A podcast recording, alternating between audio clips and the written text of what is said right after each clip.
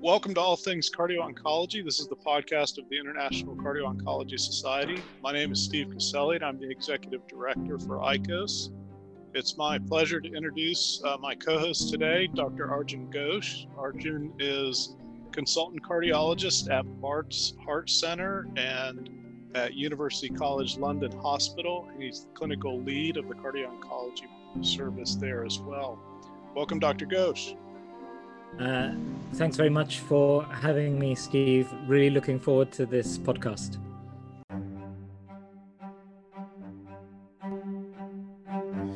And today we're going to have a conversation with two experts in interventional cardio- cardiology.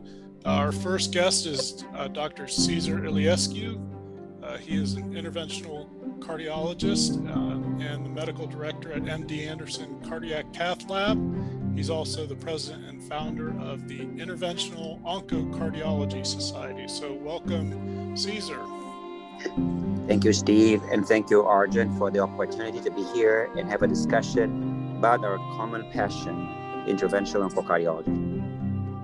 Great. Our second guest is uh, Dr. Kostas Marmagkiolis. He is Associate Professor of Cardiology at MD Anderson he is also practicing interventional cardiology at Northside Hospital in St. Petersburg, Florida, which is uh, a neighbor of where I'm located in Tampa, Florida. So, uh, welcome, Costas. Thank you for the invitation. Uh, this is a great uh, podcast. It's a great effort from uh, your team to uh, to help the field progress, especially in the area. Very good. Well, thank you both for joining us. Uh, Arjun is going to have some questions for you in a moment about the role of interventional cardiology and cardio oncology. But I wondered if first you could briefly each tell us sort of how you developed your interest in cardio oncology, what your background is, and how you how you um, how you progressed in your development in this field. So, uh, Dr. Iliescu, maybe you could start and, and maybe tell us a little bit too about the Interventional Oncocardiology Society. I appreciate a lot, Steve, uh, again. Uh, so, my journey started back in Romania at Fundeni National Hospital, where I completed training in general surgery in a group that was focused on surgical oncology, followed by internal medicine training and the opportunity to rotate at MD Anderson, um, at the time, I had the privilege to follow patients with superb clinicians that oncology uh, royalty, like Dr. Kantarjian, Dr. Champlin, Dr. Fossella, Dr. Wolf. So early on, I was exposed to oncology and the oncology challenges. As a cardiology fellow, then I found my MD Anderson rotation as a thrilling opportunity to take care of patients extremely challenging. And I remember vividly when JB was giving talks promoting treating patients with heart failure cardioprotection and rechallenging patients with life-saving therapies. And I actually uh, did cardiac catheterization procedure with Dan when I remember uh, we were doing the four French catheter uh, uh cannulation of the ostial left main uh, to uh, diagnose CAD in patients exposed to radiation. as an interventional cardiology fellow, we were receiving, we were at the receiving end of patients with acute myocardial infarction, and uh, we've early recognized there's no data on how to treat patients with cancer and acute MI, and that these patients, you know, usually, uh, even as of today, uh, uh they're excluded from the major cardiovascular trials.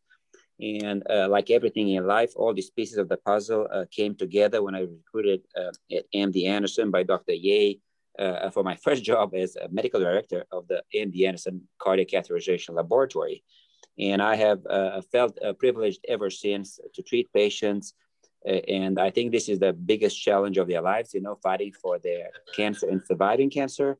And uh, uh, it was a, a, thrilling and exciting journey for both us and the patients. And tell us about the Interventional Oncocardio- Cardio Oncology Society. What is that? So um, this is the uh, story uh, of my friendship with Kostas. So um, we started our collaboration in uh, uh early 2015. Um, we have uh, both uh, felt excited about this field and we've recognized the gap of, of knowledge for these patients in this field.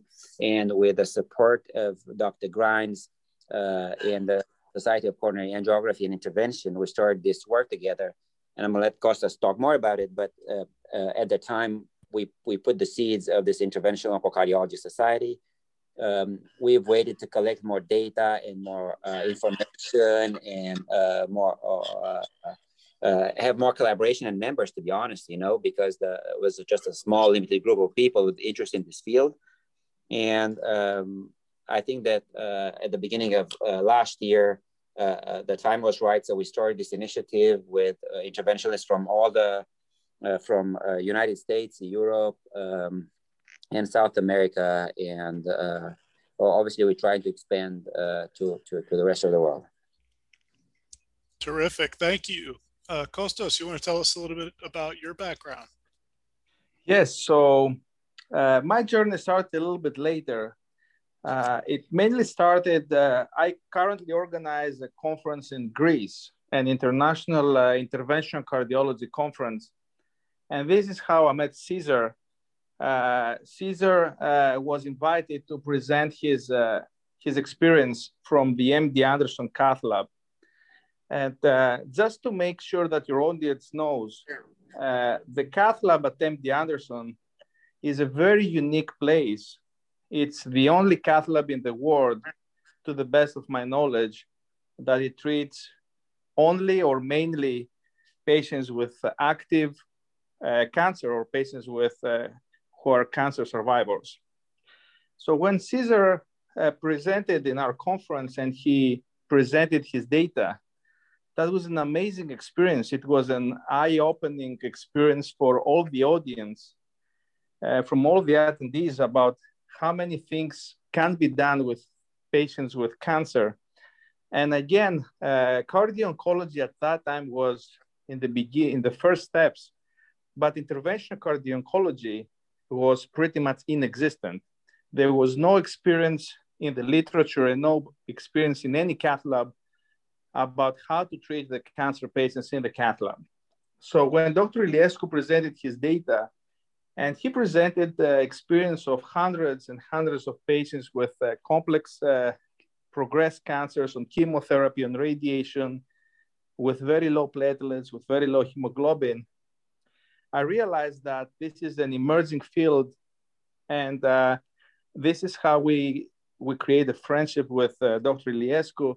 We tried to look at all the data from MD Anderson and uh, we started conducting uh, clinical research, uh, some prospective, some retrospective, some observational.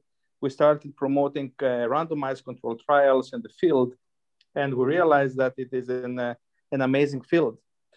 And over the last years, we realized that the data was so impressive that we suggested to, to SCAI, to the Society of Cardiac Intervention and Geography, to uh, to publish a, a guideline, expert consensus statement. And at that time, SCAI was very skeptical, but uh, after the publication, it was very well uh, received by, by our colleagues. And I think that after this, the publication of this, of this consensus, there has been an accelerated uh, progress in the field. We start seeing that other groups internationally were working on the same things that we were working. And we start collaborating and we start seeing a lot of publications. We recently saw a new JACC uh, cardio-oncology uh, paper uh, journal being out, and I'm sure there will be much more uh, articles and much more uh, journals because there is a very there's an increasing uh, interest from the society about cardio-oncology.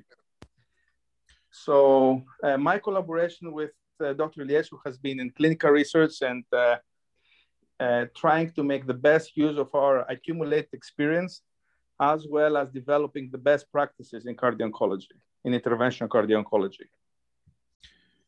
Well, that's terrific. Um, it's obvious why we wanted to have you you two on on the program today to discuss uh, interventional cardio oncology. So, Arjun, you want to follow up with some questions?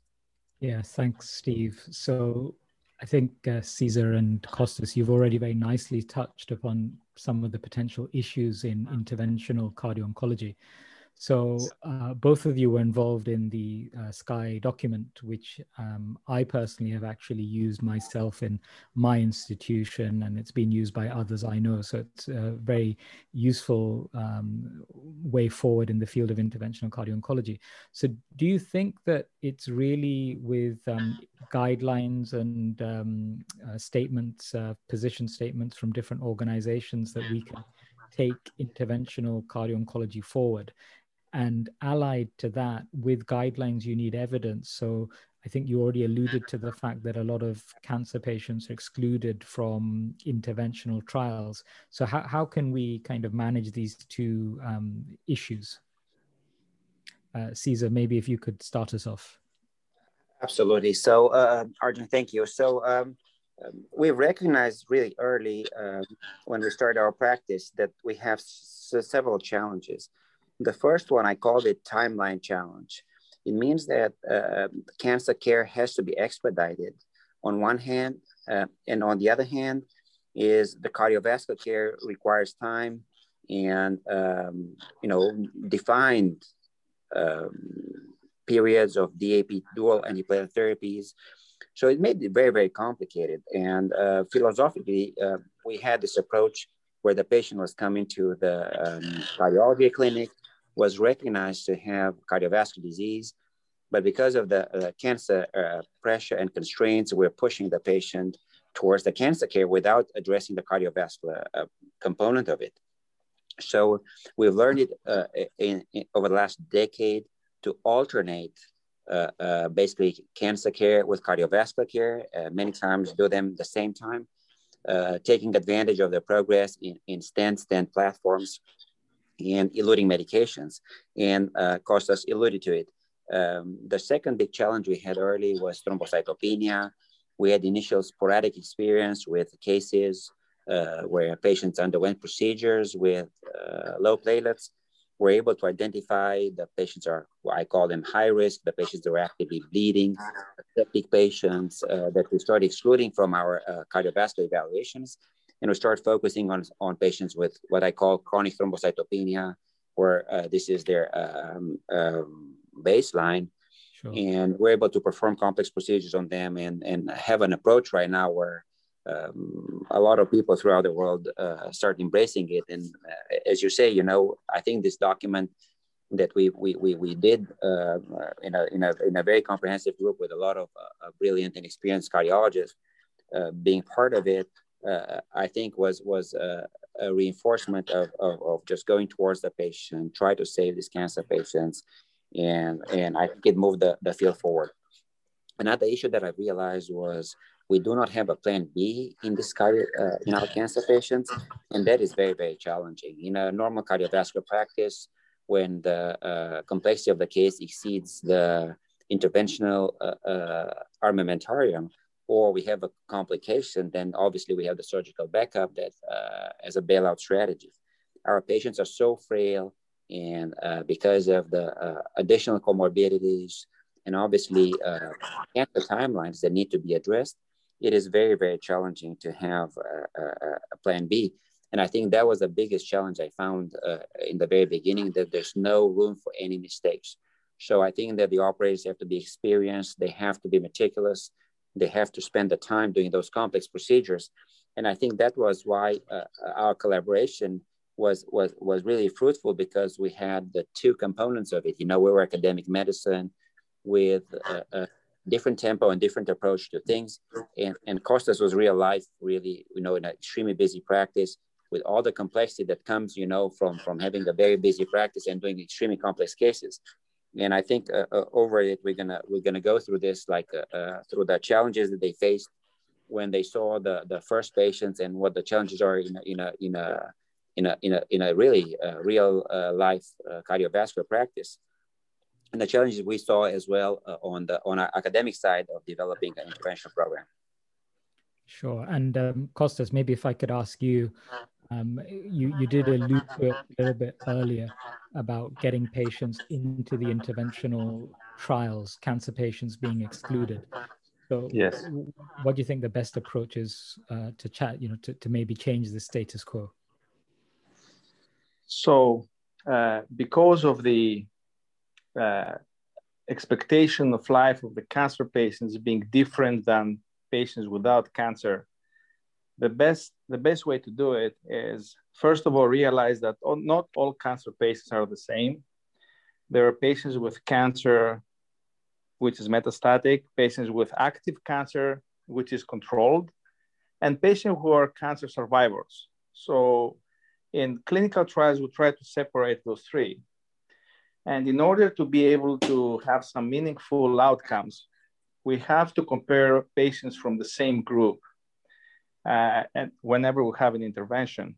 So we reach meaningful results. Unfortunately, compared to all the other subgroups of patients, we cannot really get any uh, results from the randomized control trials. All the randomized control trials have excluded the cancer patients. So we have to start with, uh, with new trials and we involve patients with the same comorbidity states, the same survival, same prognosis in cancer.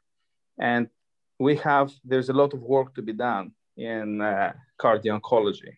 That's a, that's a major challenge for us.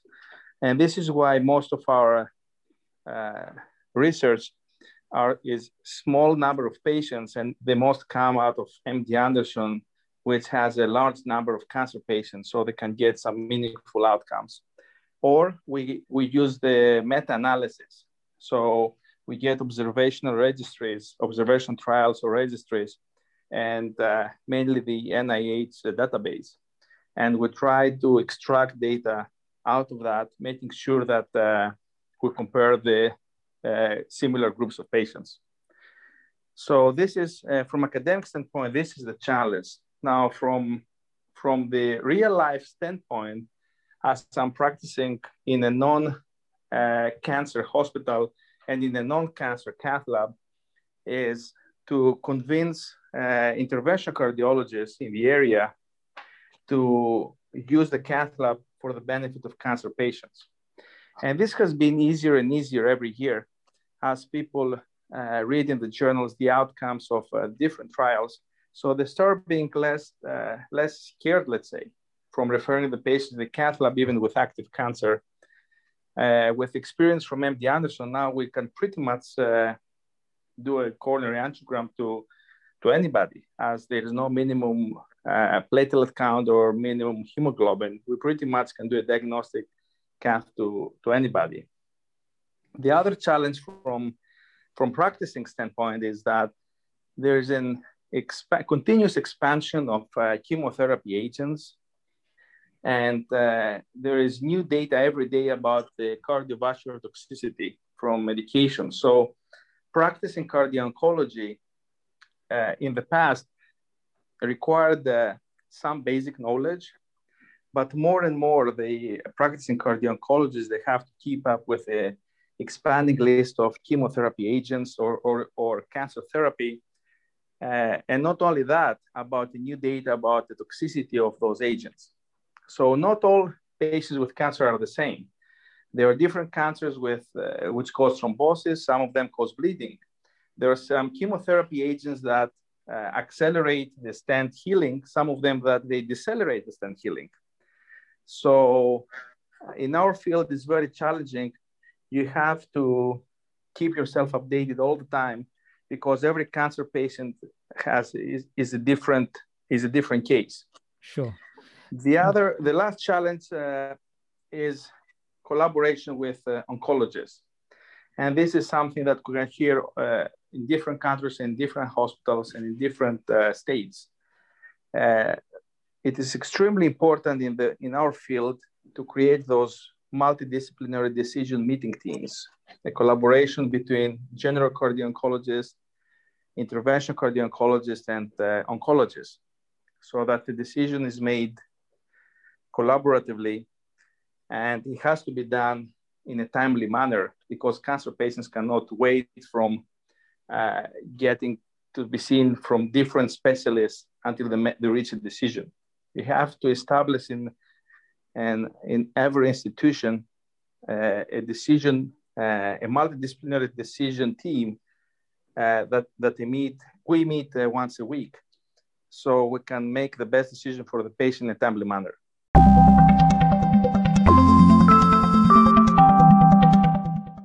Sure. So that actually leads me nicely on to one of my next questions, Costas, and I'll, I'll direct this at you.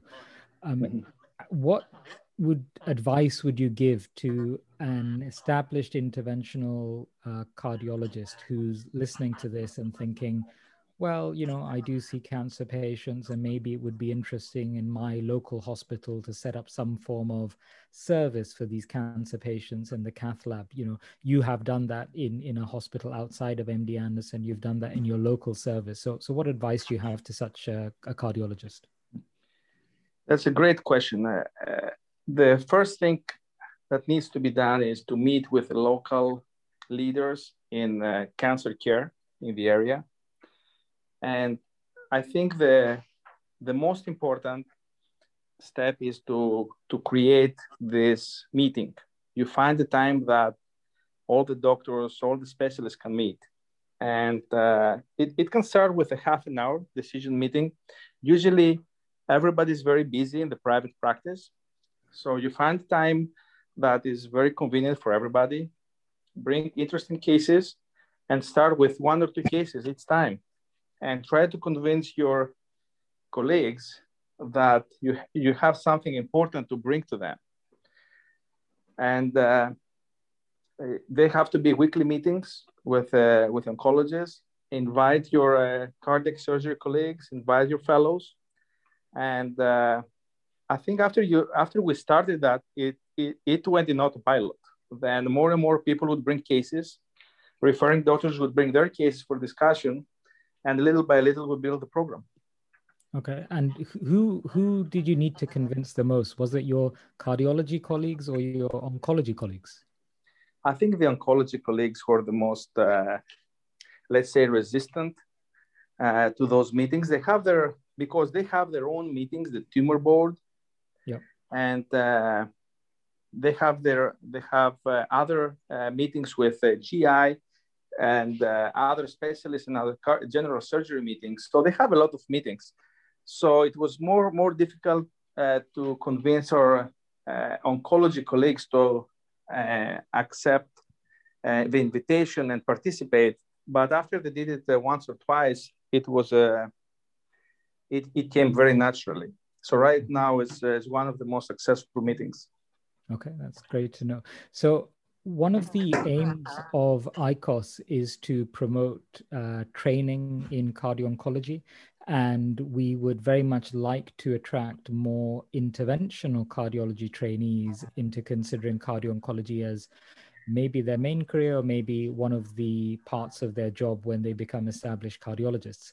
So, what would I? Uh, I mean, the main, the, the majority of cardio oncology trainees are actually not, as you know, from an interventional background. So, how can we attract interventional trainees into cardio oncology? And maybe, uh, Cesar, if I could start with you on this one. Uh, uh, thank you, Arjun. So, um, basically, uh, we're privileged at Anderson. We have two sets of heart failure of, of uh, cardiology fellow rotating with us. Um, from uh, Texas Heart and from um, UT uh, Houston. And the UT Houston uh, program is a program I train. Um, basically, they do rotate between six and 12 months uh, with the MD Anderson team on, on different aspects on the floor. So they go rounding on the on the on the on the inpatient service. They um, do echo and an echo rotation and obviously uh, they get exposed to all the cardiac catheterization procedures that we do. So they cover our cath lab for for half of the year, so six months uh, alternating in our cath lab. So they get exposed to uh, our hemodynamics assessment. We get them excited about you know looking all these uh, patients with constriction, restriction. Yeah. We're doing complex uh, pericardiocentesis with low platelets uh, endomyocardial biopsy in our uh, new subgroup of uh, immune checkpoint inhibitors plus the classic one on amyloid. And then, of course, you know, our interventions. Uh, we use in the cath lab IFR, FFR, so to delay interventions. And um, by doing that one, less stents, less uh, um, need for uh, dual antiplatelet regimens. Oh. Uh, we talked about OCT and get them excited about using OCT uh, to assess exactly what Costa said, stent healing, and you have this abbreviated course of DAPT. So once you get them excited and they see all the tools we have, and and uh, um, they obviously uh, uh, going back in the community, they start practicing, and it feels natural to them, you know, to do procedures on these patients, which are very very complex, and otherwise would have been just delayed. Uh, uh, now, you know, we get calls from all over the country from our trainees, you know, where they have all these successes on extremely complex patients uh, uh, because they're just open to it, which we would we've not been before, which is great. And the second uh, set of fellows, we have the fellows from Texas Heart, where they really come specifically for certain procedures we do, like you know thrombocytopenia and and pericardiocentesis, where we get them okay. exposed to subxiphoid, apical, and all these particularities. And of course, when we get excited, they go out and I think it, it, just becomes natural to them to, to continue and, and, and do this uh, uh, do these procedures. I do believe, uh, um, uh, Arjun, is that it's a process of maturation of the field. And I think you're going to see what happened to oncocardiology as a field is going to happen to interventional oncocardiology. I okay. think that, you know, the, the, the need was there, the, the, the uh, patients were there, but it needed a maturation of the field and of the knowledge to get people excited and get them busy with this. I think at an interventional perspective, we had a, a, four or five years ago, we recognized that you know the cancer patients group was undertreated, and even at the societal level, you know, uh, uh SCAI is promoting uh, uh, interventions and doing procedures in patients that need it, and of course, elderly, and uh, there immediately after that, or the cancer patients, they were completely undertreated. So I think that that's going to happen as well. I think that that that uh, ICOS is doing a superb job in, in promoting the field and uh, expanding the field nonstop. And, and, and we're, we're, we're really Uh, excited to see uh, uh, what a tremendous role, uh, um, you know, uh, ICOS has done in expanding the field and opening it. And I think it's just, you know, it's, a, it's going to be a natural immersion of the interventional and EP and multimodality imaging specialists, you know, to come in and, and be part of the field and expand the field for, for our patients. Sure. And Costas, maybe if I could ask you if there's an interventional trainee outside of a center with links to, say, MD Anderson, maybe they listen to this podcast or for some other reason is, you know, interested in interventional issues in cancer patients, you know, where can they get training locally? I mean, is this something that should be incorporated in the interventional training program for all interventional trainees? Or can they avail of this locally or do they need to contact you guys for a fellowship? Well at this moment there is not any interventional cardio-oncology fellowship program as you you probably know. But most cardio-oncology fellowship programs although they they focus on consultative service imaging congestive heart failure and management there are many places that the cardio-oncology fellows participate in procedures especially like Dr. Iliescu mentioned, uh, high risk pericardiocentesis, biopsies, procedures that we, we don't do very often in the non cancer patients. So I personally think the best place to train uh, for, for this, this new subspecialty is MD Anderson, and maybe it's one of the few places in the world that they can provide a, uh, an experience. Now, going forward, uh, I think that most intervention cardiology, and I think most of the intervention cardiology places include uh, cancer patients, but I think that little by little, the cardio oncology specialists should participate in the decision, in the decision meeting, and maybe participate in those procedures. Uh, so little by little, the, the field of, uh, of cardio oncology expands to the interventional field, and vice versa, interventional cardiologists be more comfortable doing procedures in uh, patients with cancer and more expert and more confident in dealing patients with cancer. Sure. So it sounds like, uh, Cesar, that uh, you need to set up an interventional fellowship specifically for interventional cardiology trainees. Actually, Arjun, you gave me the opportunity to, to, to, to congratulate uh, the JACC, JACC cardio oncology team and the fact that he came up with this how to series which I find them extremely, extremely helpful exactly to, to cover this unmet, uh, unmet need, where we, we have uh, the specialists in the field describing in detail how they do these procedures, how they go through steps. I do believe that with, with just, just paying attention to some, some particularities of this patient population, uh, any everywhere in the world, uh, uh, you know, the, the cardiology uh, training can, can uh, embed in their training program certain skills and certain procedures to be able to accomplish this thing. So I do not think it, it I think that that would, you know, I think that combination of, as you say, how to series, meetings the way you have, and podcasts the way you're doing it. Uh, us, uh, the training program, and maybe expanding the curriculum to where we add uh, maybe a few weeks or months with specific focus on cancer patients. And then, of course, the national meetings where we go and describe our experience and we get questions from excited young lads uh, about how we do these procedures and how we accomplish uh, uh, this one. I think we all together come and we'll, we'll make we'll push the field forward. Great. Thanks uh, so much for that answer, Cezar. And maybe to finish, I'll ask one last question. If I were to ask you to give a one line pitch to interventional trainees as to why they should consider developing an interest in interventional cardio oncology, so if I could ask you first, Kostas. So the advice I have for them is that they should realize that the uh, population of cancer patients and survivors is only gonna be keep keep it's go, it's only gonna keep increasing over the next years. So having to deal with cancer patients was easy before, but now it's to be an integral part of uh, the practice in the near future. So, getting involved in uh, reading, studying over the cancer patients and their specific needs of this population, and being able to manage them in the cath lab is extremely important for their career.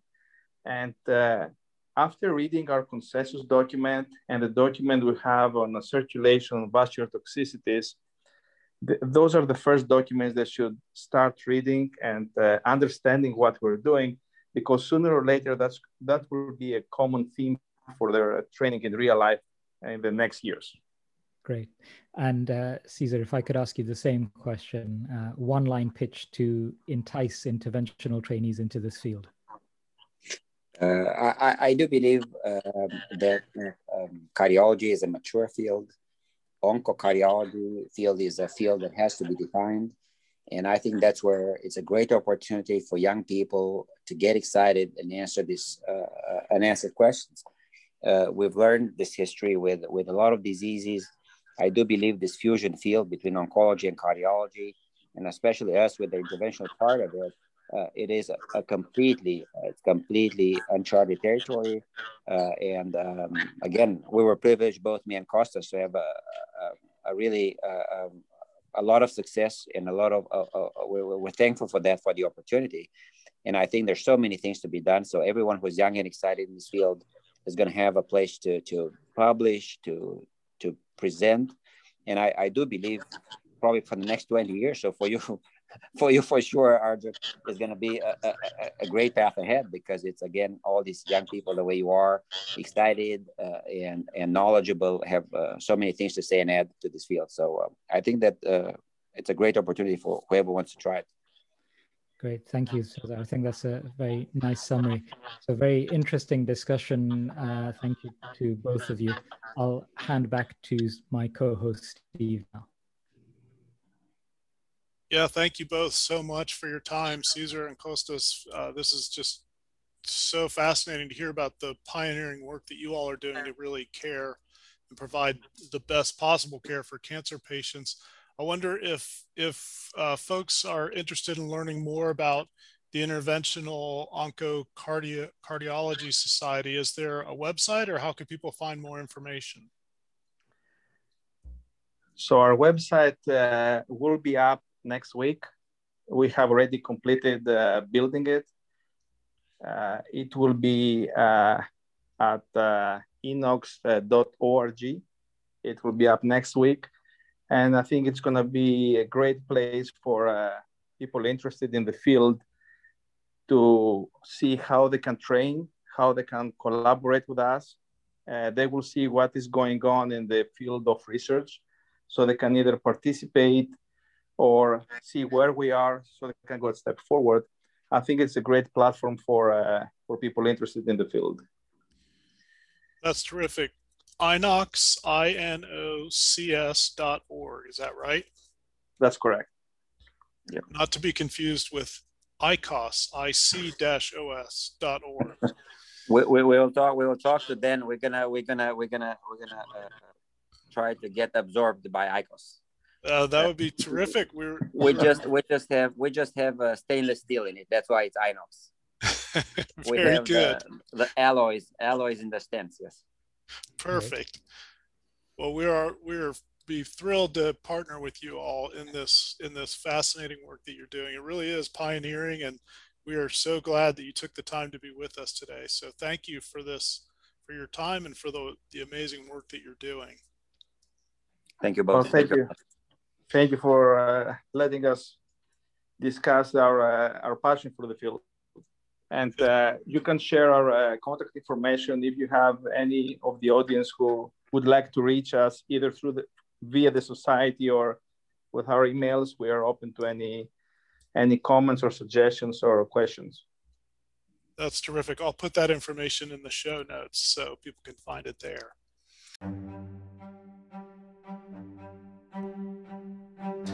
And I want to just uh, close by reminding our listeners that we have a certification exam in cardio oncology, and that exam will be offered again on May 22nd. You can find information about that and all our other activities at our website, ic-os.org.